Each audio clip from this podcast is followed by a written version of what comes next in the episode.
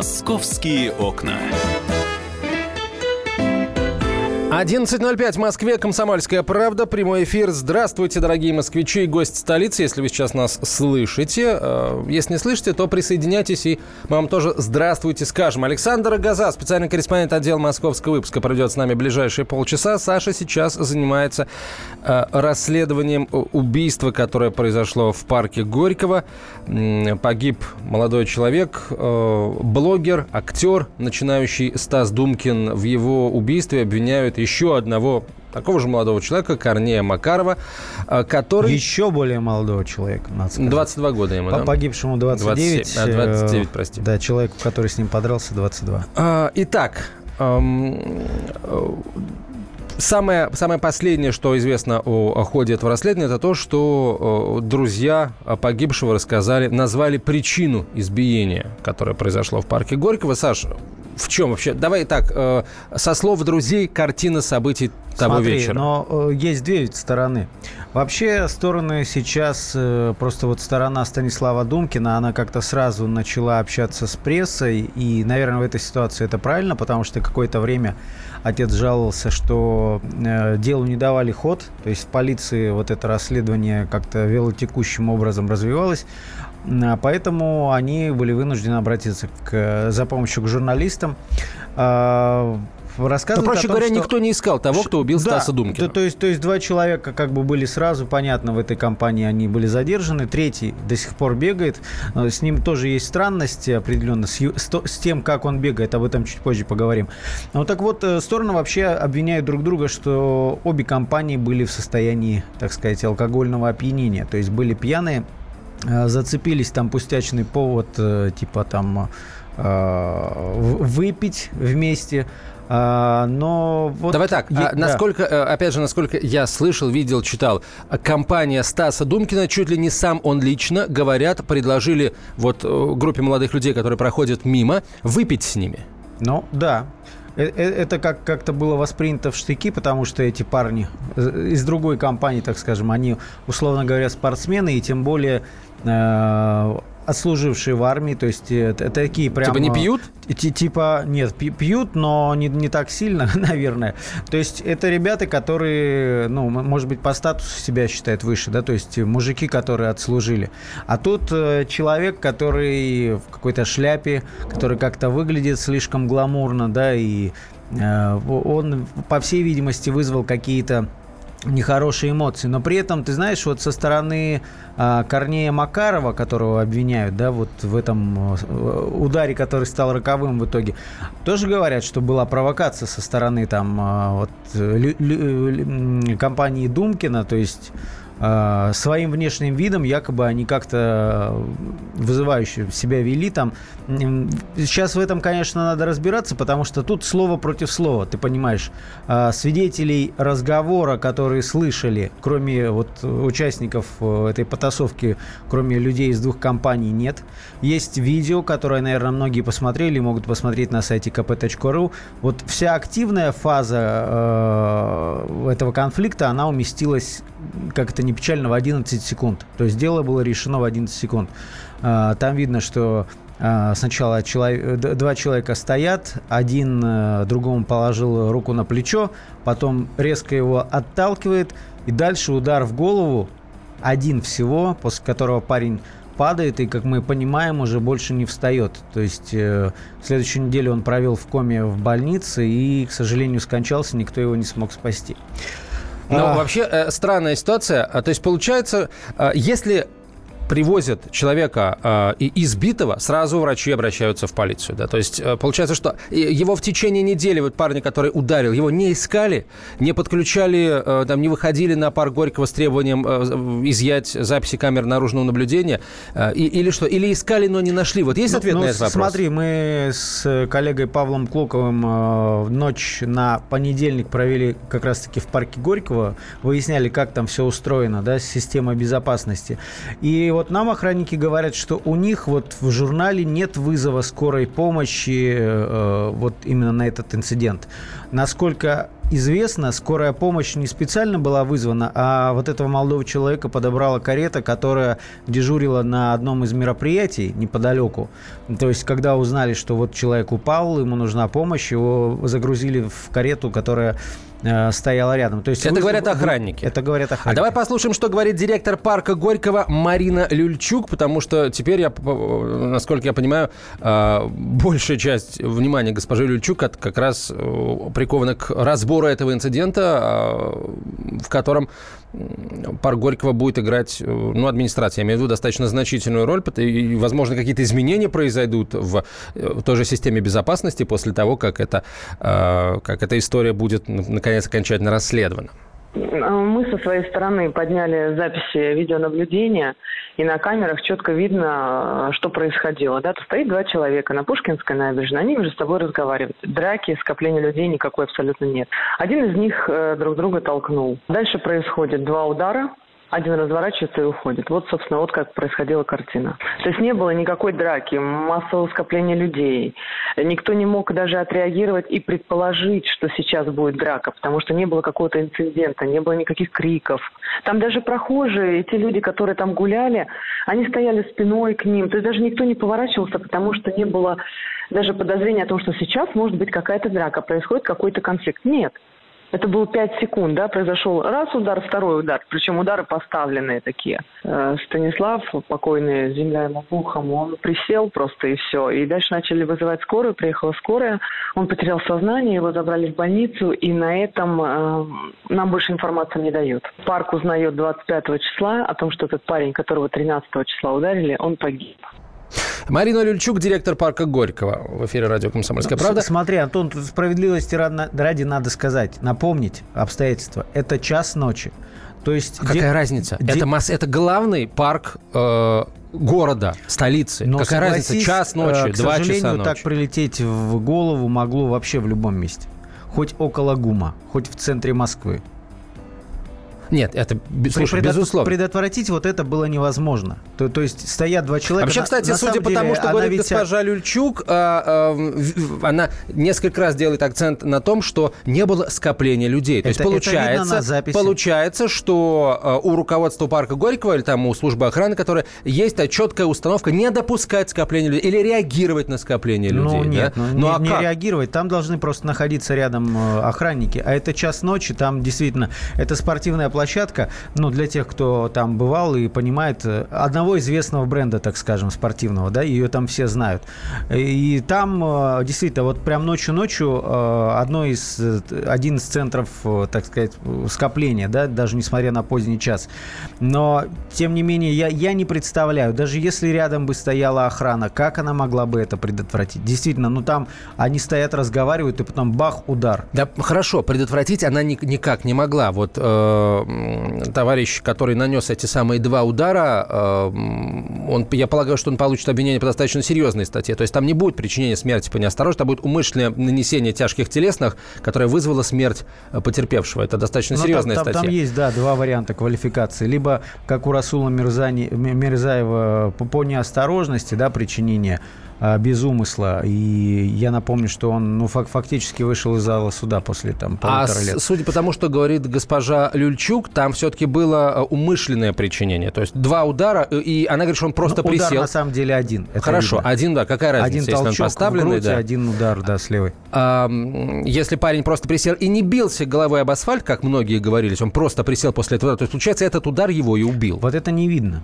Вот этого не видно там, не, не, не, не медицинская экспертиза, у, у, все уже увидел, я полагаю. И вот странно, почему, пока не странно, почему Был результаты не озвучиваются. А, я думаю, что для медицинских экспертов никаких нет проблем это, это понять. Они уже это знают. Я полагаю, что следователи это знают. Возможно, не озвучивают, потому что нет, это результаты просто в течение месяца будут утяжеляет готовы. квалификацию, и они опасаются, что этот молодой человек просто сбежит. А, хотя он уже, в принципе, ну, сбежит там далеко и надолго. У него отец откуда? Из Оренбургской области, да? Может, он где-то в Оренбургских степях уже там пасет кого-нибудь, а то и на территорию Казахстана перемахнул. А, посмотрим, может быть, с Казахстана-то вроде у нас выдача-то есть. А продолжим говорить на эту тему, послушаем других участников и очевидцев этого инцидента через две минуты. Оставайтесь с нами. «Московские окна».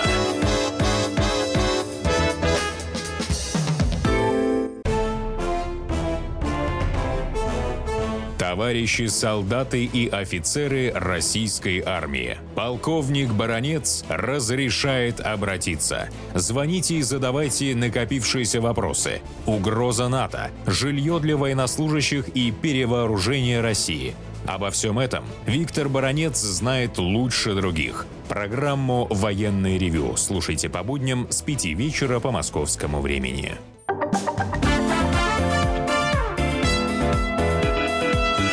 «Московские окна». 11.17 в Москве, Комсомольская правда, прямой эфир. Антон Челышев, Александр Газа. Говорим об убийстве э, в парке Горького, которое произошло в середине августа.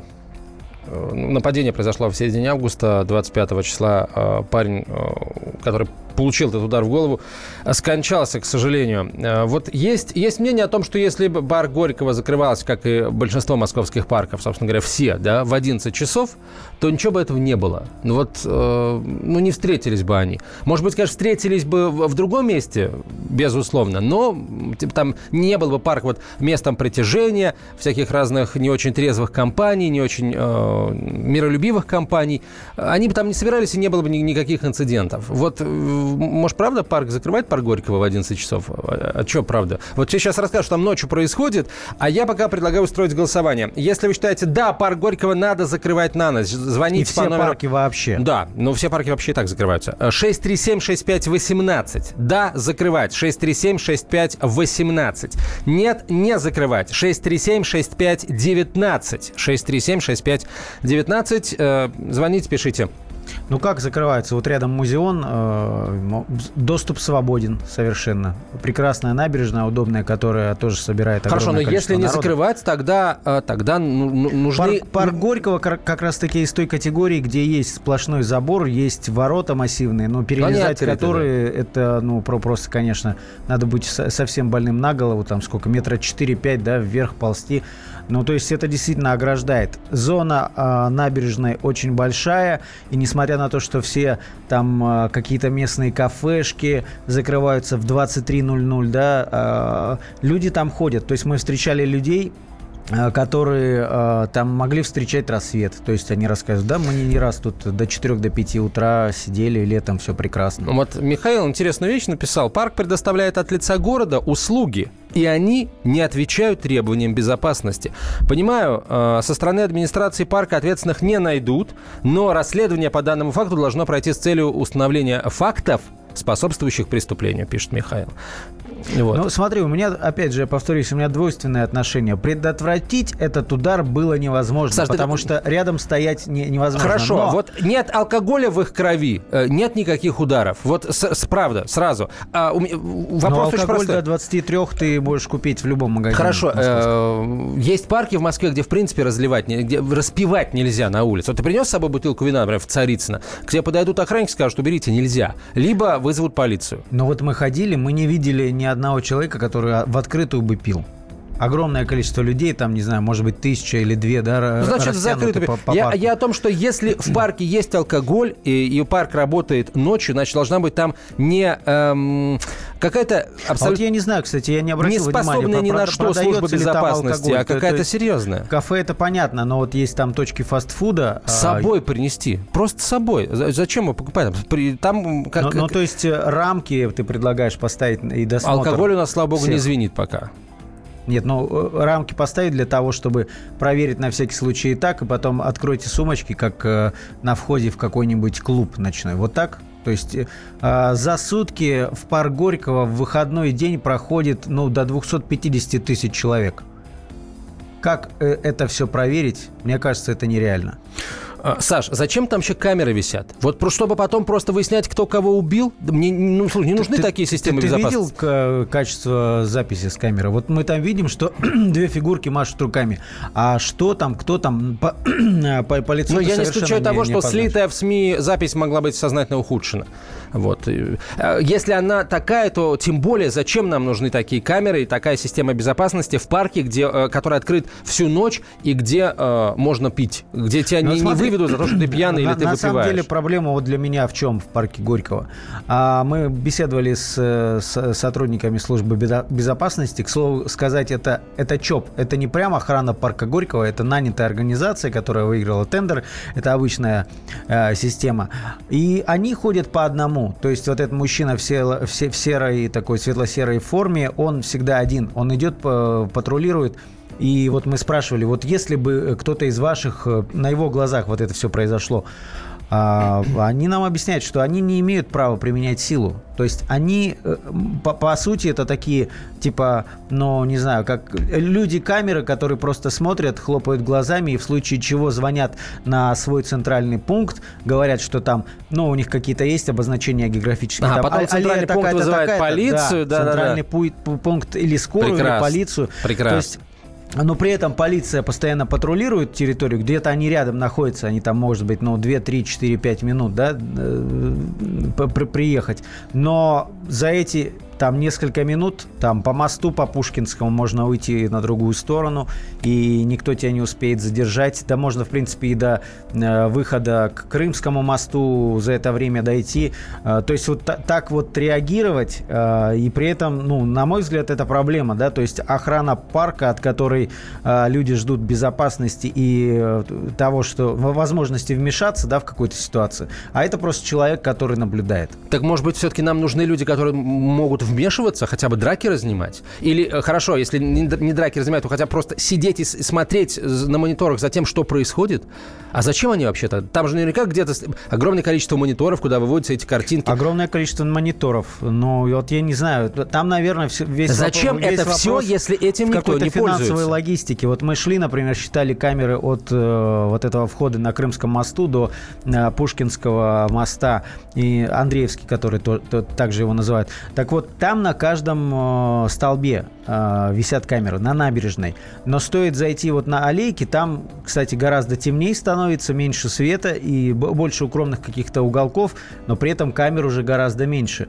А, я не знаю, система камер, она наверняка там из нескольких сотен. То есть в реальном времени представь там, сколько нужно людей, чтобы они сидели, смотрели. Слушай, этих постов там несколько. И э, каждый из них, э, соответственно, отвечает за территорию, которая к нему прилегает. Так пусть эти камеры выводятся э, на мониторы, которые как раз, скажем так, пусть каждый пост следит за тем, что видят камеры на его участке. Зачем сразу всем, всем выводить? Ну, в общем, складывается ощущение, что э, вот э- это все, я не знаю, ну, для бумажки, чтобы кто-то, вот эти люди, которые работают в парке, получали зарплату маленькую, а кто-то получал очень большую зарплату. Вот, кто, э, я не знаю, оказывает городу эти услуги, на мой взгляд, не отвечающие требованиям, не отвечающие э, э, стандартам Ну, безопасности. смотри, если просто абстрагироваться от этой ситуации, Да проблемы, не от- получится от, у нас от одни горя абстрагироваться. абстрагироваться. это один эпизод. Да, драки бывают в любых э, Саш, скоплениях это тот массовых людей. эпизод, о котором стало известно. А сколько неизвестных таких эпизодов происходит? Я не думаю, что вот мы а, узнаем даже вот здесь, в Москве, узнаем а, обо всем, что происходит в Москве. Да нет, конечно. Ну, тогда нам надо в- внимательно последить, какие выводы будут сделаны, в частности, в парке Горького, потому что это все-таки флагман э, э, парков московских, самый популярный центр Москвы, э, самый пафосный, потому что с ним было связано огромное количество проектов, и Москва им так гордилась, ну, по крайней мере, официальные власти. А, Либо действительно выход, э, я опять же напомню, что это один из тех парков, э, у которого есть сплошные стены, есть мощные ворота, либо тогда сразу в 23.00 ребята все уходим. Но тогда у нас, наверное, могут возникнуть проблемы э, с, с людьми, которые внутри будут оставаться. Не знаю, как... Выводить их, ну как? Какие могут быть с ним проблемы? Давай послушаем друга погибшего Стаса Думкина, свидетеля преступления. А, Молодого человека зовут Амаль. А, Вот что он рассказал. Ну, в общем, короче, там женщина, она ничего толком не расследовала, ничего не сделала. Вот, а когда передали в прокуратуру, там уже нормально шло следствие, и сейчас просто то, что все это объявили, рассказали, и теперь его будут тщательнее скрывать. В прокуратуре меня часто вызывал, там, спрашивал, то и все, и как бы, ну, он нормально идет расследование. Мое быдло, какое здесь может быть оправдание? Их трое было, двоих помогли там сдержать, а третий я пытался сдержать, он убежал. Это друг погибшего Стаса Думкина Амаль. Это, это он рассказывает о том, как в полиции вели э, расследование этого инцидента. Видимо, до тех пор, пока в СМИ не обратились, до тех пор, пока дело э, не забрала себе прокуратура, или, может быть, там было передано дело в прокуратуру. Э, за этим тоже, конечно, вот нужно дождаться, когда будет реакция официальная и вот на такой, такой странный ход расследования. Давайте еще смс э, почитаем. Сообщение в WhatsApp и Viber. Наталья пишет. Плата за вход и быдло-то отсеется. Ну, вариант, между прочим, да. Надо закрывать после 23. Э, там в это время только всякие нечистоты обитают. Как правило, алкоголь всему виной. Верните старые добрые вытрезвители. Видит охрана нетрезвого, сразу вытрезвитель. А, вот нормально, да. Надо просто ужесточить охрану и не ЧОПом, а сотрудниками полиции. Сам много раз гулял там ночью и иногда, выпивший пару раз, тоже видел стычки между пьяными агрессивными компаниями. Вот То так. есть пьяный человек видел пьяных? Ну да, вот, да. Супер. А, нужно дать право ЧОПу задерживать до приезда полиции. Но тогда там нужны а, реально подготовленные люди, а не вот эти вот э, пенсионеры будущие да. или уже да. сегодняшние пенсионеры, которые там ходят. Метр шестьдесят едва ли, едва ли не с тросточками. Двое дежурных полицейских в парк. Ну, мы видим, вот в Хабаровске приехала а, вневедомственная охрана к месту драки, и что, и ничего. И приехала, и уехала, и человек, тот, человек также убили. А так можно и до комендантского часа договориться. А что делать, если по-другому не получается? Договоримся. Вы наивные люди, охрана охраняет имущество парка, а не людей. Так мы понимаем это прекрасно, и на самом деле мы с этим не согласны. Вот про главное все-таки это люди, а не имущество, да? Александр Газан, Антон Челшев. Будем очень внимательно следить за ходом расследования. «Московские окна».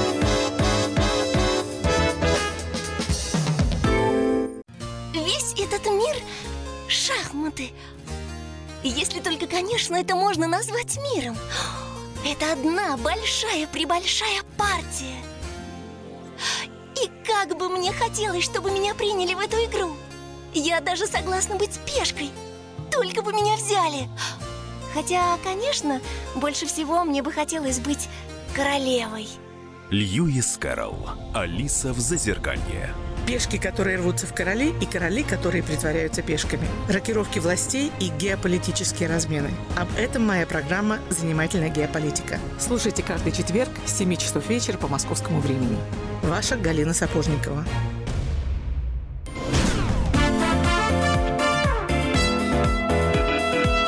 «Московские окна». 11.32, продолжаем разговор. Павел Клоков э, сменяет Александра Газу. Э, Паш, добрый день, доброе Привет утро. Всем. Э, очень э, быстренько только подведем, быстро подведем итоги э, голосования, которое шло у нас в предыдущей части эфира. Итак, нужно ли закрывать парк Горького и другие парки в 11 вечера? Но большинство из них в 11 уже закрывается. Парк Горького один из э, тех, или вообще, возможно, один, который работает круглосуточно. Э, слушайте, 90% дозвонившихся на нашу машину для голосования сказали «да, закрывать надо». 90%. Что-то рановато в 11 часов часов. Не кажется? Ну, Многие а работают почему? до 9, до 10, потом хотят отдохнуть. Ну, как отдохнуть? Вот видишь, чем отдых заканчивается? Я думаю, ну, это мое личное да, мнение. Конечно, Я конечно. бы, конечно, просто усилил безопасность в этом парке, усилил бы охрану и чтобы побольше патрулировали машины полиции, сам парк. А мы, еще раз скажу, мы будем очень внимательно следить за ходом расследования этого преступления. Сейчас к другой э, теме э, переходим, к другому, вполне возможно, преступлению. Э, преступлению. А, машину в прошлом машину экс-чемпиона России по боксу, ныне тренеру, э, тренера Владимира Носова попытались сжечь неизвестные. Во всяком случае, сам Владимир об этом э, рассказал. Э, Владимир Носов на прямой связи со, со студией выходит. Владимир, здравствуйте. Чемпион России по боксу, тренер. Владимир Носов, доброе утро. Добрый день, доброе утро. Расскажите, доброе. пожалуйста, что случилось, когда и где? Ну, 24 э, августа я припарковался в машину, и утром в пятницу, в 5.30 утра, а, на днях закончился пост Успенский пост для православных. Э, в 5.30 утра я поехал в Данилов монастырь на Братский молебен. И при езде услышал, во-первых, запах очень был большой, ну, в машине горелого. И при езде было помехи левого колеса сзади. А, посмотрев, я увидел просто, что сгорела подкрылка, там э, э, было какое-то термическое то есть э, повреждение большое. И, ну, я не придал, честно говоря, большому значению э, до тех пор, э, хотя я в пятницу все-таки написал заявление в местное ВД, но до тех пор, пока не подняли машину, я не, не придавал большого значения. Все в автосервисе сказали, что э, внутри подкрылки все было обожжено, на шине была э, как бы дырка от э, какого-то предмета горящего, который, пламень которого направлялся вверх. И колесо это как раз было на стороне бензобака. То есть поврежден бензобак, по какой-то причине потух, э, само, само пламя потухло, обож, э, как бы нанеся вред вот этим всем э, проводам, которые вели бензобак провода, шланги и так далее. Мне все сервисе все показали, дали оценку, сказали, что э, вот попытка поджога и, соответственно, с дальнейшим взрывом. Ну, это я сам предполагаю, следствие, наверное, выяснит. Меня вчера допрашивали. Вот, и вот у меня такой вот свои личные, вот как бы интересуются по поводу личных, э, откуда, что это могло быть, и откуда я могу, э, на что я могу, э, как бы думать. Э, у нас я помимо э, спортивной деятельности являюсь координатором общественного движения 40 40 И дело в том, что вот э, мы выступили в рамках закона против планируемого показа киноленты «Матильда». В 40 городах было организовано молитвенное стояние. По-нашему, для нас этот фильм нарушает сразу несколько законов, и поэтому мы хотим, то, что этот фильм Э, не был на широком экране. Но э, еще важнее то, что на днях нами было подано э, движение 40-40 и организация «Многодетная Россия» было подано заявление на проведение международного стояния «Россия с Богом» за стратегию 683. Вот, на, этой, на этом состоянии мы хотели поднять еще больше их тем, на наш взгляд, очень важных сегодня, таких как аборты, юстиция, наркомания, коррупция, там, и вот блуд, какие-то златные вещи, которые сегодня наводнили и средства массовой информации, и вообще нашу страну. И вот э, я связываю это, хотя, э, конечно, это не факт, может быть, ошибочное мнение, но у меня машин раньше не поджигали, таких случаев не было. А во дворе у вас врагов нет? Что? Во дворе у вас э, таких вот э, недоброжелателей нет? Ну, там по-соседски. Э, конфликтов не было во дворе, где я живу. То есть тоже врагов у меня нет. Э, в конфликтах не участвовал. Неприязни такой прямой никому не имел. И мне как бы тяжело с кем-то это еще ассоциировать. Владимир, а вы говорили, что э, в ваш адрес поступали угрозы, в частности, в социальных сетях. Вам постоянно присылают э, в связи с фильмом «Матильда», да, который еще не вышел на экраны какие-то угрозы. Может быть, э, вам писали, что мы вам машину сожжем, что-то подобное было?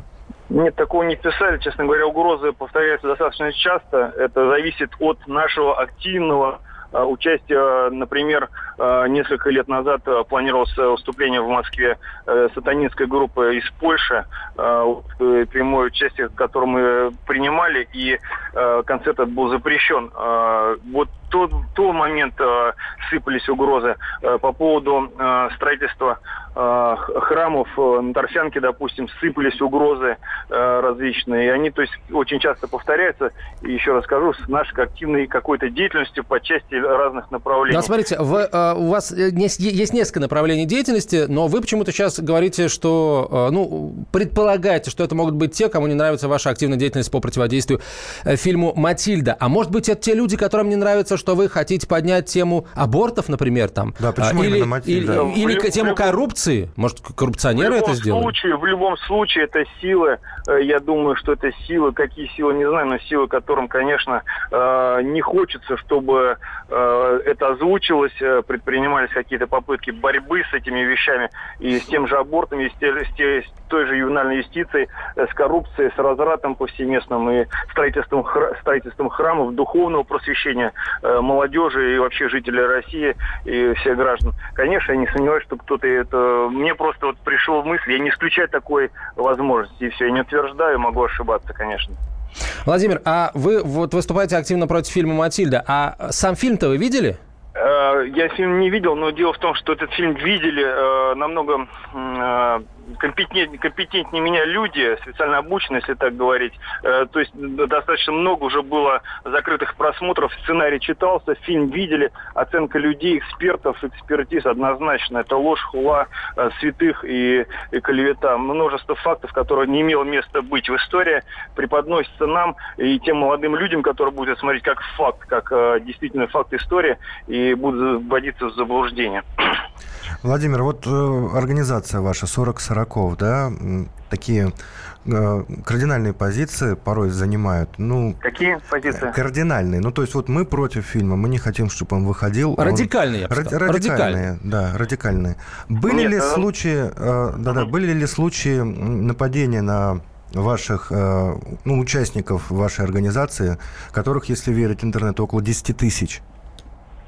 Э, случаев не было, не зафиксировано. Но то, что вы называете радикальным, я, например, ну, я, я называю и наши друзья, все э, и люди среди нас, которые тоже имеют юридическое образование, это все в рамках закона. Радикализма, на мой взгляд, нет ни в чем. А вот э, наоборот, после того же массового стояния, которое в Москве проходило, молитвенного стояния святым царственным страстотерпцем, почему-то на следующий день сразу вот этот известный случай избиения Никиты Э, э, корреспондент НТВ, mm-hmm. участник, который нанес, собственно, травмы корреспонденту, был причислен к движению 40-40 только лишь на основании того, что в соцсетях у него была подписка на наше сообщество в соцсети. Вот этого было достаточно, чтобы во все услышания обвинить его принадлежность, объявить об принадлежности его к движению 40-40, тем самым сделав такие какие-то непонятные выводы.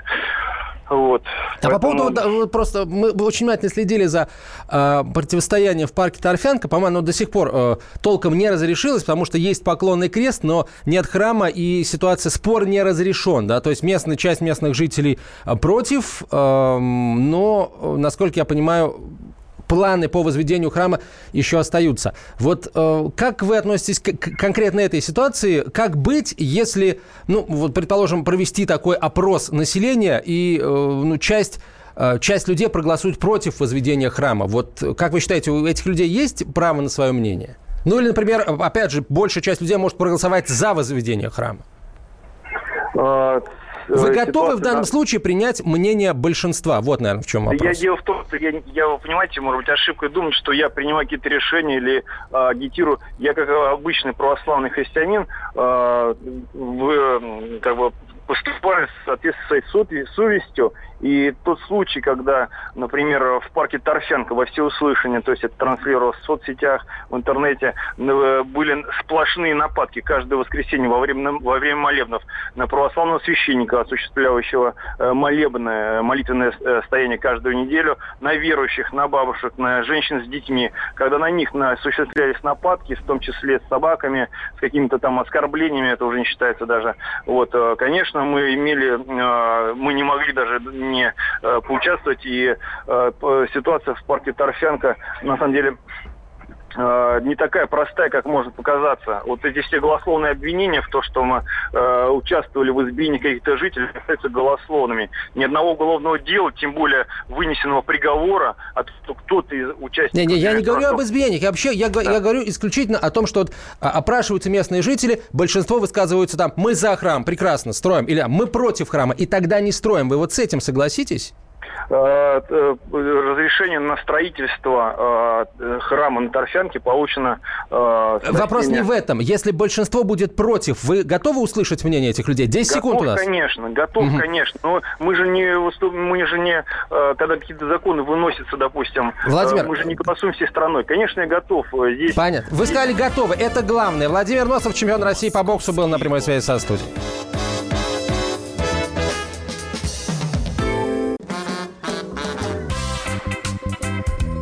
России. Мысли нет и денег нет. И за рубежом. Oh, yeah. Да хоть на Луне. Как же ты не дурачина, братец, если у тебя много сантиков, а ты в тюрьму попал. Деньги правят везде. О них говорили, говорят и будут говорить. По будням с 13 часов 5 минут по московскому времени в программе «Личные деньги» на радио «Комсомольская правда».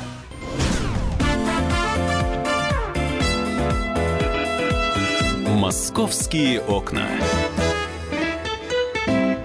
Водители, внимание! Сегодня на первой полосе «Комсомольской правды» материал Александра Газы «Пять типовых афер в московских автосалонах». В общем, как нас с вами раскручивают на деньги э, в этих самых московских автосалонах. Э, это, это, это, это совсем кидалово или это не совсем кидалово? Э, кто попадается? Как с этим бороться, если ты уже попался? В общем, Александр Газа в этом деле поразбирался. Он в студии. А еще в студии автомобильный обозреватель «Комсомольской правды» Кирилл Бревдо. Господа, Добрый день. Добрый день. Добрый день. Саш, что, в общем, поводом-то стало? Что участились случаи этих самых э, Но китков? они, собственно говоря, не прекращались. Ну, наверное, раньше было не, несколько больше, но и сейчас дело этих товарищей живет.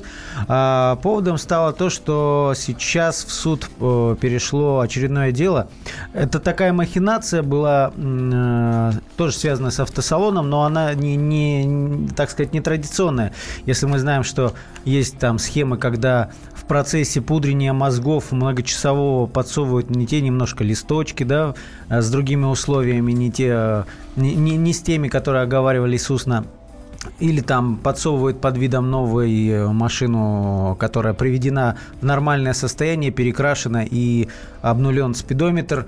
Э, это все известно. А вот э, сейчас Лефортовский суд разбирает новое дело – Э, такая компания была Автотрейд, она называлась, э, выступала в, под вывеской Автоломбарда, и они там строили фактически финансовую пирамиду. То есть э, людям сторонним они предлагали стать соинвесторами. Схема такая, что, ребят, вот вы вкладываете денежку, мы на эту денежку покупаем какой-нибудь автомобильчик, сдаем в прокат, и вот там вы получаете там свой процент, причем 40% годовых, ну, в банках такого нет. И, наверное, для вменяемых людей это первый сигнал должен был быть, что что-то здесь не так. Э, какое-то время даже выплачивались действительно проценты, дивиденды. Люди несли разные суммы. Э, там кто-то по 500 тысяч, кто-то по 600, кто-то по миллиону. Вот сейчас то дело в том состоянии, в котором оно дошло до суда, это 13 потерпевших и около 30 миллионов ущерба. То есть деньги, которые исчезли непонятно, непонятно куда. И вот соинвесторы, то есть как это выглядело, чем покупала, да, а, наверное, для мужчин это понятная какая-то схема, что вот есть машина, да, мы ее будем сдавать там в прокат, в некий...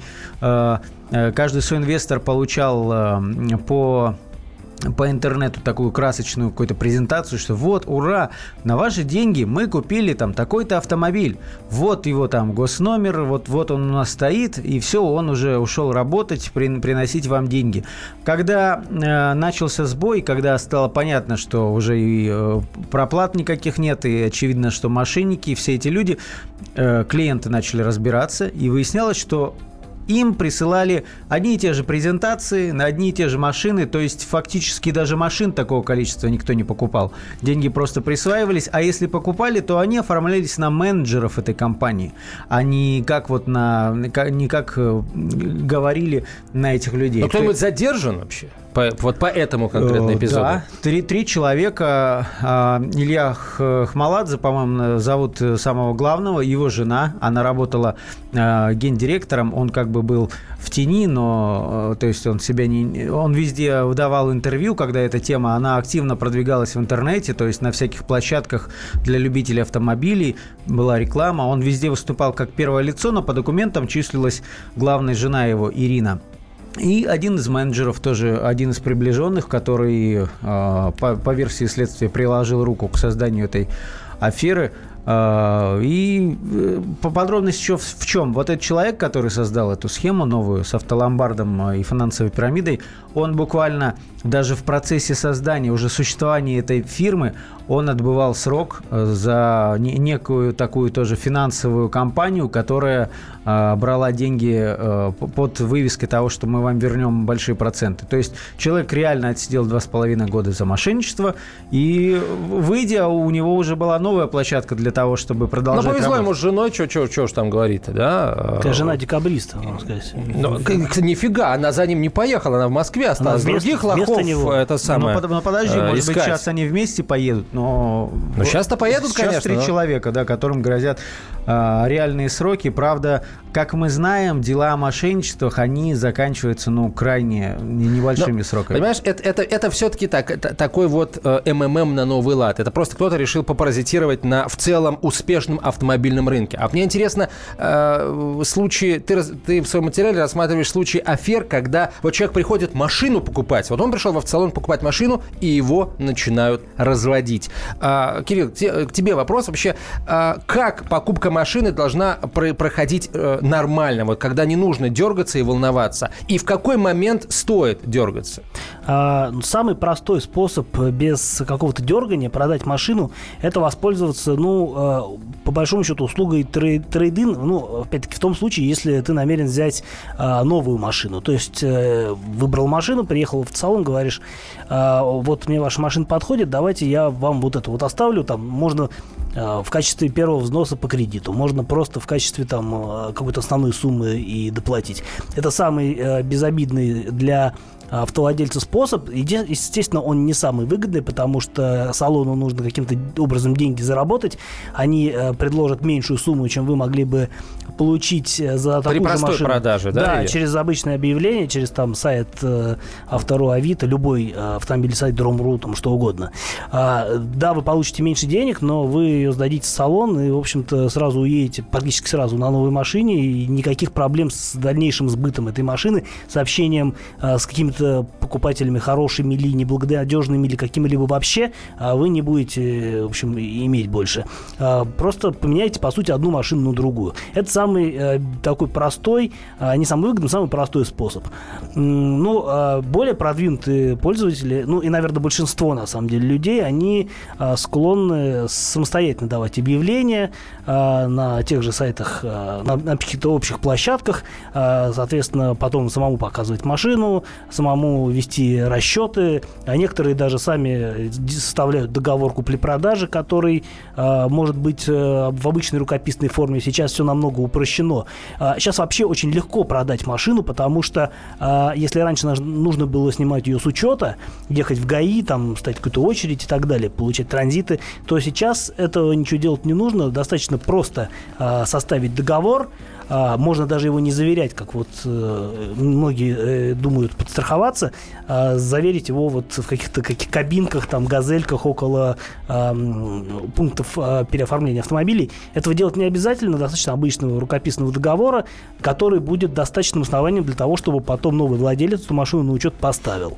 Но ведь А, это такое поле открывает для различных негодяев. А, ну, негодяи везде могут просочиться, но тут просто нужно включать голову, как-то подстраховаться, Ну, если ты на коленке, на бумажке, бу- на бумажке ставишь свою подпись, ну как ты подстраховываешься? А, ну, Только честное ты слово. получаешь деньги, если ты проверяешь, э, ты можешь, например, вначале получить деньги, а после этого уже поставить окончательную Не, если ты покупаешь, если ты покупаешь, ты покупаешь- вообще кота в мешке покупаешь. А, ну почему? Есть договор, а, вписывается новый владелец а, в ПТС, а, то есть в паспорт транспортного средства, который прилагается к любой машине. А, там есть подпись, пи- э, там нет печати, да, но там есть подпись а, вот этого человека, который составил договор. Договор составляется там в трех экземплярах. Один из них остается в ГИБДД при постановке на учет. То есть, в принципе, это все достаточно прозрачно, на мой взгляд. А, Конечно, раньше, наверное, многие считали, что да, они подстраховываются, когда делают в каких-то специализированных организациях. На самом деле разница невелика, на мой взгляд. Вот вообще мне, э, я с удивлением узнал, что, оказывается, есть такая проблема, как фальшивые автосалоны. Мне кажется, сейчас нужно а, говорить об этом, потому что э, вот с э, с потерей денег люди сталкиваются тогда, когда обращаются вот в эти самые фальшивые автосалоны, которые у которых либо нет машин, либо есть машины, но не те, либо есть э, какие-то особо умные люди, которые знают как составить договор таким образом, чтобы деньги забрать, э, либо ничего не заплатить, либо выдать какую-то фигню, опять же. Вот, вот главная причина. Как распознать фальшивый автосалон? Вот так мы поставим вопрос, а отвечать на него наши эксперты. И вы сами, уважаемые слушатели, если вы с такими фальшивыми автосалонами связывались, можете э, тоже нам ответить на этот вопрос, э, написав WhatsApp или Viber на номер 967 200 ровно 9702.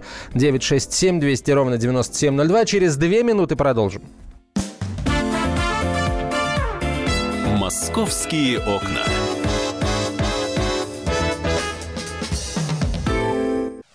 Товарищ адвокат! Адвокат! Спокойно, спокойно. Народного адвоката Леонида Альшанского хватит на всех. Юридические консультации в прямом эфире. Слушайте и звоните по субботам с 16 часов по московскому времени.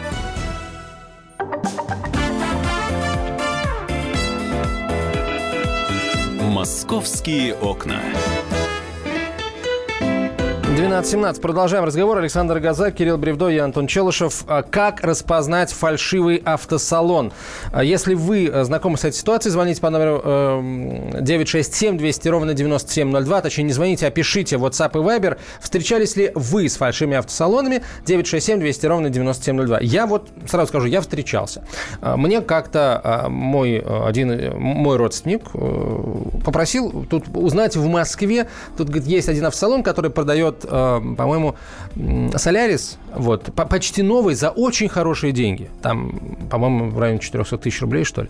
Вот, э, прям вот вообще прям новый-новый я звоню туда, говорю, да-да-да, вы знаете, есть, есть, есть, есть. Я не сказал, что я из Москвы, просто вот э, уточнил. Сайт был, пр- прямо скажу, э, странный. Э, после этого я позвонил коллеге Гречаньку, он говорит, беги от них, как черт от ладно, потому что, говорит, это мошенники. Я говорю, в чем мошенничество? Он говорит, а ты, когда твой, так сказать, родственник приедет из, из региона в Москву, вы знаете, вот только что ее увезли, эту машину, зато у нас есть, э, условно говоря, там какой-нибудь, э, какая-нибудь машина поплоше, ну, я имею в виду марка поплоше, Польши, да, а, ну вот стоить она будет практически так же, как вот этот вот условный Солярис, а, а потом, а потом еще, да, а потом еще накрутят, да, и в, в итоге ты заплатишь 1700 за какую-нибудь э, Но субстанцию на букву Г. Ты, ты, ты еще так описал этот процесс э, цивилизованно, то есть тебе просто предлагают на выбор, да, что-то, и ты там подписываешься под условия. К сожалению, и об этом часто говорили а, полицейские, которые приходят к нам по четвергам в московские окна в рубрику «Лицом к народу», а, иногда оказывается силовое воздействие. То есть человек приехал с деньгами, с живыми, там, нацеленный на такую-то тачку э, по такой-то цене, приехал из региона, потому что в регионах, как ни странно, и выбора поменьше, и цены э, повыше. А он приезжает, и вот тут его уже в оборот берут э, непонятно кто. Люди, которые просто тусуются в этом автосалоне и, ну, буквально вынуждают вот вы, выйти на, вот, согласиться Ну, как на вынуждают? Такие... Они что? Они могут, они, они что, под дулом а, пистолета, что ли? Ну, как? там, например, Грозят 5, 5, 5 человек больших таких, небритых, вот щетина у них примерно там на сантиметр больше, чем у тебя, да, а, щетины. А, вот, и они просто говорят, ну, парень, ну, дело, конечно, твое, но ты вот эти деньги можешь просто не увезти. Можешь вообще не доехать домой, всякое бывает. Ну, Ничего себе. И многие ведутся. Ничего себе. Ну, а, и в полицию обращаются далеко не все. А почему? Ну, вот не знаю. Это менталитет такой, потому что все свято верят в то, что э, у преступников э, длинные руки. Ну, а во-вторых, это действительно проблема в том, что все эти автосалоны, как ни странно, они ведь существуют годами. Вот, например, опять же, в статье описывается история. Мы в прошлом году рассказывали про женщину, которая купила себе автомобиль, ездила на нем э, там год или полтора года, и вдруг э, автомобиль у нее изымают, потому что он числится в угоне. Э, это известная схема, когда автосалон берет под продажу, продает, денег не отдает реальному покупателю, там, э, ну, потом, или вот денег нет, или еще не продали, и человек ходит, как лопух, там, добивается какой-то справедливости, в итоге денег он так не получает, объявляет машину в, в угон, ну, понятно, в угон да. да, и потом забирают ее у владельца. То есть получается, что женщина, которая заплатила в легальном автосалоне деньги за машину, она остается ни с чем. А, и, и самое интересное, вот она рассказывает, мы, я купила в таком-то автосалоне, по-моему, а, а, Олимп Авто, он что ли назывался, около Москва-Сити. И я, я тут при подготовке этого материала у меня мне один приятель рассказывает, что меня вот развели в таком-то автосалоне. Я смотрю, что это Олимп, до сих пор существует. Он существует уже под, друг, под, на, под, по тому же адресу, под другой же маркой. И вот эта женщина, пострадавшая, она говорила, что я вот приехала разбираться, а там уже контора, которая называется Дельта Авто, э, та же самая мебель, те же самые сотрудники, но это другое ООО, это другое, юридический, другое юридическое лицо. Получается, афера это продолжается. А у друга ситуация тоже классическая разводка, когда его несколько часов мурыжили. Причем он, он выставил изначально на, на одном из э, сайтов э, бесплатных объявлений машину. Через два часа звонит человек из автосалона. О, да вы что, мы сейчас вам продадим вот за такую-то цену, там все, это буквально за сутки. Он приехал, подписал договор, э, и потом оказалось, что... Не глядя, не, не видя машину, ничего, да? Не, он привез договор. свою машину, он все они оформили, то есть и... А, он продавал, не он покупал. Продавал, он продавал машину, да. И в итоге просто там один листик, где прописана цена, ага. он был другой в итоговом договоре, который подмахнули.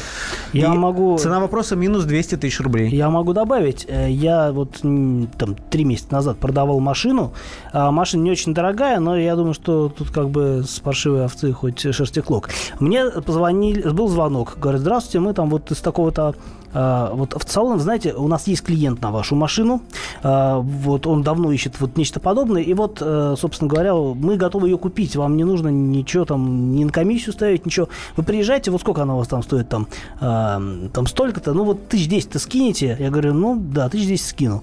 Они говорят, ну приезжайте к нам, вот у нас такой-то адрес, действительно, это, судя по адресу, это около Москва-Сити, улица, я не помню точно название, что-то типа Подвойского. Во! Подвойского. Во! Да, да. И они говорят, приезжайте, вот когда вам удобно? Я говорю, ну вот не знаю, я подумаю. Вот. А, ну, мы вам перезвоним, когда вам перезвонить? Окей. Я говорю, ну перезвоните там на следующей неделе. А, и на следующий на выходных не прошло еще вот означенный срок, звонок. Здравствуйте, а вот у нас есть клиент на вашу машину. Я говорю, вы же звонили мне уже. Не, мы не звонили. Я говорю, ну, значит, из вашей конторы звонили. Я говорю, да, странно, ну, вот, значит, есть такая-то. И рассказывает то же самое. Вот, я думаю, странная какая-то фигня. А, залез в интернет, погуглил автосалон Подвойского. Да, пишут, что вот, ребята, а, значит, это вот такая-то контора, там, Олимп Авто или, или угу. какое-то другое теперь уже название. Дельта Авто. Да. А, что они делают? Ты приезжаешь к ним э, на машине, они э, берут машину, там, а, что-то с ней делают, моют, а потом тебе говорят, там, подпиши здесь. А, ты подписываешь договор, а, и, например, по-моему, вот э, они могут там какую-то безумную цифру тебе впаивают за мойку машины, и, соответственно, тебе приходится каким-то образом с ними дальше разбираться. Ну, то есть э, разговор в любом случае будет неприятный, либо вот действительно они не заплатят то, что обещали, либо вот в моем случае, скорее всего, это была бы какая-нибудь история с мойкой или что-нибудь типа того, просто машина, она не стоила, как была не очень дорогая машина, она не стоила а, того, чтобы вот как-то вот, ну, что-то бы наверняка сделали. А, и, собственно, совет всегда нужно проверить, что если какое-то странное предложение, слишком вкусное или какое-то простое, или там а, безупречное. Бегите от них. Погуглите, хуже не будет. Ну, а, еще, на прямую еще... связь со студией выходит председатель Ассоциации адвокатов правовое сообщество автоюрист Георгий Халманский. Георгий, здравствуйте. Добрый день. Если все-таки человек уже стал жертвой мошенников, а, вот есть, есть ли какой-то четкий алгоритм действий? У нас меньше минуты. Да, конечно, четкий алгоритм действий есть. Нужно стараться как можно быстрее обратиться в правоохранительные органы. Причем э, в эти органы нужно постараться предоставить как можно более максимальный, максимально полный пакет всех документов, э, пакет э, обстоятельств, совершенного в отношении вас преступления. Но вот слушал вашу дискуссию. Если говорить, в частности, о вот о таком виде мошенничества, как развод на автомойке, ну что, ну, работает авторегистратор. То есть вот э, в, в, в том числе и видеозапись также может выступать одним из доказательств вины по делу. То есть, получается, если на видеорегистраторе видно, что машину просто помыли, а за это с вас взяли 200 тысяч рублей, для суда это аргумент. Я так правильно понимаю? Это, скорее всего, даже не для суда, а для органов полиции. Конечно, это будет аргумент. Спасибо большое, Георгий Михайлович. Георгий Халманский был на прямой связи со студией, председатель Ассоциации адвокатов правовое сообщество «Автоюрист». Коллеги, вот давайте еще раз. Прежде чем обращаться в автосалон, покупать ли, продавать ли, там, сдавать на трейд-ин, что нужно сделать, э, как перекреститься, прежде чем вот ну, во-первых, э, должен вызвать подозрение э, мультибрендовый салон, где продается все скопом, новые, не новые, все в перемешку. Это э, явно не официальный дилер, скорее всего серый, а может быть даже и какой-то мошенник. Ну да, и как уже сказал Кирилл, обязательно погуглите, потому что на форумах огромное количество информации, в том числе забивая не просто название вот текущего автосалона, а адрес, по которому он. И я думаю, что вы много интересного найдете. Ну и плюс, плюс есть реестр юридических лиц государственный, да, вы там можете на любое ООО посмотреть информацию, если салону там год, два, я не думаю, что стоит с ним, но рисковать с ним связываться. Ну, если цена машины э, нового автомобиля существенно ниже рынка, это тоже очень подозрительно, такого быть не должно и не может. А, если, э, как мы выбираем банки, да, ну, для кого-то существуют только государственные банки, для кого-то существуют только там крупнейшие банки, это, условно говоря, первая десятка. В случае с автосалонами, э, мне всегда казалось, что если написано, что если это официальный дилер, вот той или тех там каких-то конкретных марок, то все, это гарантия, что тут тебя не обманут, да? Эм, как правило, правда да. ли это? Как правило, да. Если вы изначально нацелены, нацелены на какую-то конкретную модель определенной марки, вы можете зайти на сайт этой марки, официальный сайт, э, и там будет список всех дилеров, которые действительно являются дилерами. Если э, компания, которая вам понравилась по какой-то причине, отсутствует в этом списке, значит, это не официальный дилер и не стоит покупать машину там. Новую машину имеется в виду? Да, да? новую машину.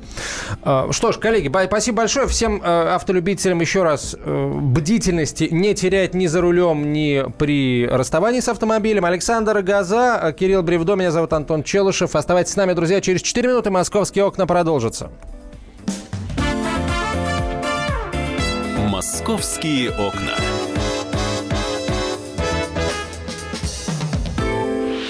Мигранты и коренные жители – исконно русское и пришлое.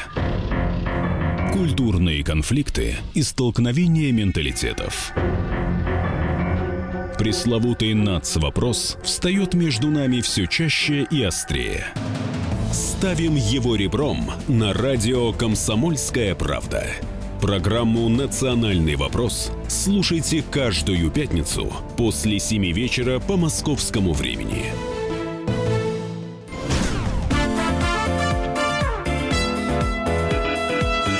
«Московские окна». 12.32 в российской столице. Антон Челышев у микрофона по-прежнему. К нам Дина Карпицкая присоединяется с вами, друзья. Специальный корреспондент «Комсомольской правды». Дина, привет. Доброе утро всем Мы и добрый день уже даже, да? Мы вот... День. Да, день уже, да. Мы э, говорили когда только, только, только стало известно о том, что в Мещанском районе Москвы в шести школах могут отменить 1 сентября, не 1 сентября, а линейку э, в честь Дня знаний. Линейку. Да, в честь Дня знаний линейку. А, э, из-за того, что в этом году 1 сентября и Курбан Байрам совпадают по, по дате. Не, Антон, по сути, это 1 сентября отменяется. Все правильно ты сказал.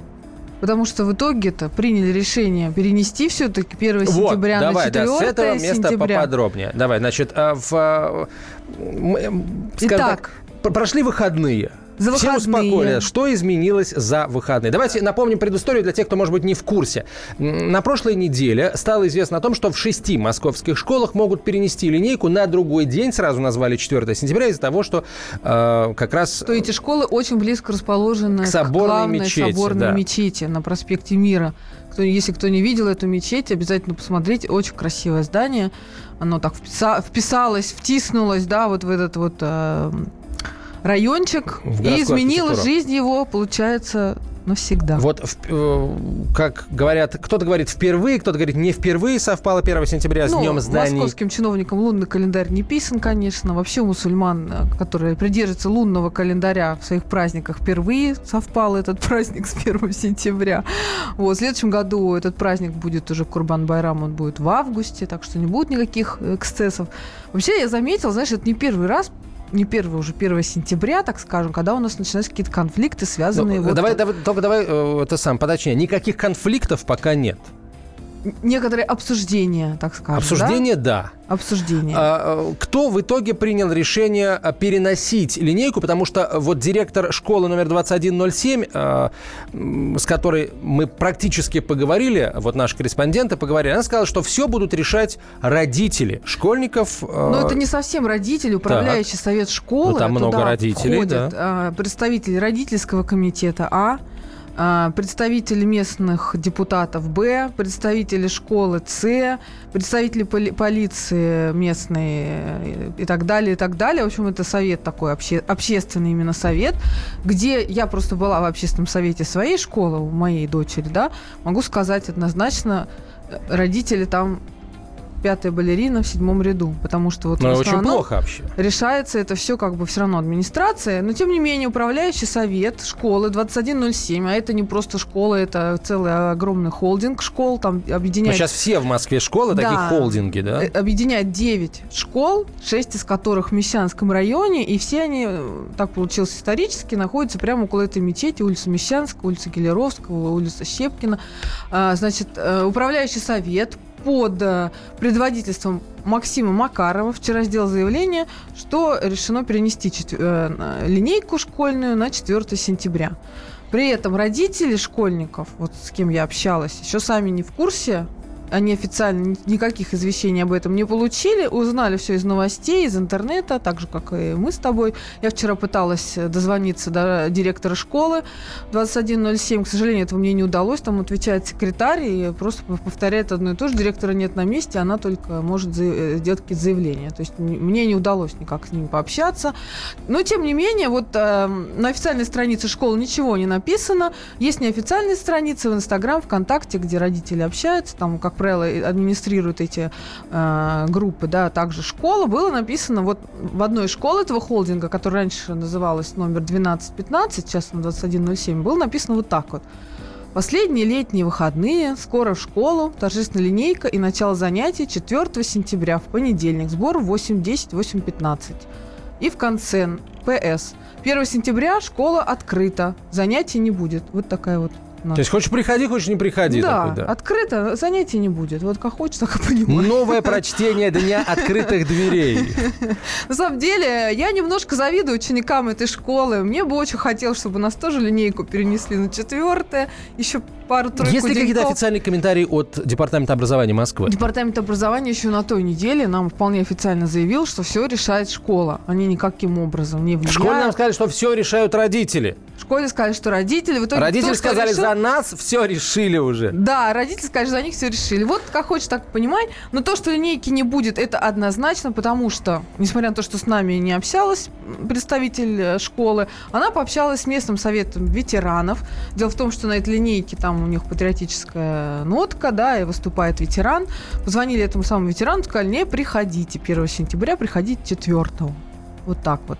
То есть я так думаю, что в ближайшие пару дней будет какое-то официальное заявление, но оно уже... Вопрос. Э, слушайте, правильно или неправильно поступил управляющий совет школы, перенеся линейку с 1 сентября на 4. Я очень, очень хорошо помню э, вот эти наши разговоры в прямом эфире, в которых принимали участие представители... Э, и... Совета муфтиев тоже у нас принимали Да, участие. и православной, и атеистической, и мусульманской, вообще всех абсолютно э, групп населения по признаку вероисповедания э, пришли к выводу, что никто никому не помешает. Ну, потому что, ну как? как да, как? мы предлагали, и многие предлагали время немножко подвинуть. Но я хочу заметить, что не только в этих школах изменения в связи с Курбан Байрамом. Давай, давай сейчас мы об этом поговорим. Я пока э, вот задаю вопрос э, аудитории. Друзья, правильно ли сделал родительский комитет, э, решив переносить линейку? Если считаете, что правильно сделал, звоните по номеру 6376518, 6376518. Если считаете, что это решение неправильное, звоните по номеру 6376519, код Москвы, в том и другом случае 495.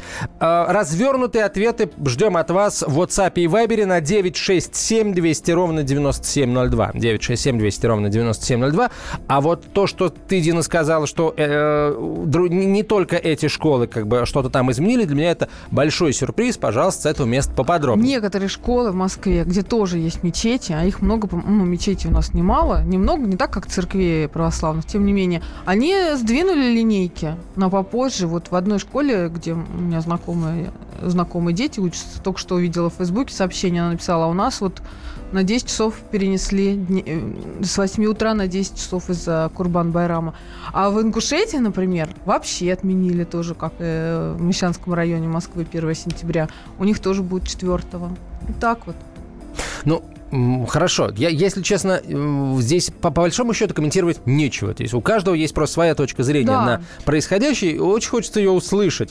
Поэтому еще раз мы объявили голосование. Верно ли, верное ли решение принял Совет школы, э, перенося, перенеся линейку с 1 сентября на 4. Если считаете, что да, правильно, звоните по номеру 6376518. Нет, неправильно, 6376519. Код Москвы 495 в том и другом случае.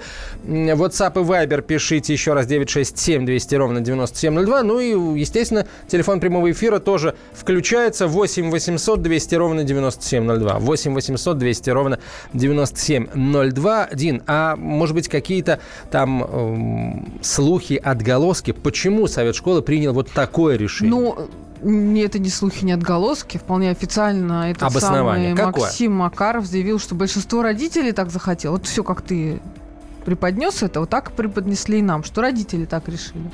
Но я, я родителей вчера пыталась найти, которые были на этом совете, но их не нашла. Может, они есть, пожалуйста, позвоните нам, расскажите, да, что если, там было. Если вы, э, если ваши дети учатся в одной из школ э, образовательного комплекса номер 2107, 2107, Мещанский район Москвы, пожалуйста, э, позвоните, расскажите, как вообще это решение принималось, спрашивал ли кто-нибудь ваше мнение. 8 800 200 ровно 9702. Ну и традиционный вопрос, какое бы решение приняли вы вы, если бы у вас его спросили, да, это решение. А мне так хочется мнение. теперь съездить, посмотреть на Курбан Байрам. Столько разговоров об этом. На что мне ездить хочется... смотреть? Ну, мы, мы, мы так это... А ты бывал когда-нибудь? Видел, Ну, я был, происходит? на, я был на проспекте Мира в дни крупных мусульманских праздников. Я неоднократно бывал на э, Большой Татарской улице в, по пятницам. Там же на Большой Татарской улице тоже мечеть. Угу. Э, и вот на, на пятничный молебен собирались мусульмане. Я многократно это видел, потому что там работало. В общем, ну, ничего особо страшного, никаких там каких проблем или эксцессов. Был тут недавно случай, э, вот, может быть, пару-тройку лет назад, когда кто-то кто куда-то уезжать не хотел, ну и так далее. Кто-то начал бузить, подъехал ОМОН. Вот единственный был случай. Его пообсуждали, пообсуждали, но, в общем, там ничего страшного Насколько не произошло. я понимаю, там все организовано достаточно неплохо, и много полиции, есть ограждения, перекрытия, и так, ну, в общем, отработанная технология проведения таких больших праздников.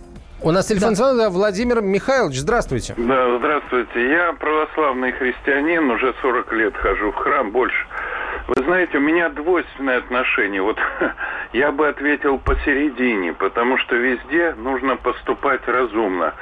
С одной стороны, отсечь какой-то экстремизм, в то же время вот у нас татары рядом со мной живут, а, они всегда поздравляют меня с православным праздником. Я считаю, что традиционные религии ничему плохому не научат. И поэтому, если в школе пойдут навстречу э, верующим родителям, это хорошо. Мало того, даже в школе надо преподавать закон Божий, как вот в Швейцарии у меня знакомые живут, так там даже если один ученик в классе – будет православный христианин, директор школы обязан ему дать возможность преподавания закона Божьего. В то же время... Так, так и Финляндия К сожалению, к сожалению, система, 5 да. секунд у нас до конца эфира. Подводим итоги. 85% считают, что это решение неправильное. Соответственно, 15% за то, что это решение правильное. Дина Карпицкая, Антон Спасибо, Челышев. Спасибо.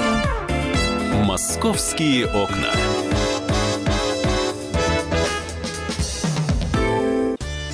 Каждый вторник с 10 утра по московскому времени в программе «Главное вовремя» садово-огородные советы в прямом эфире.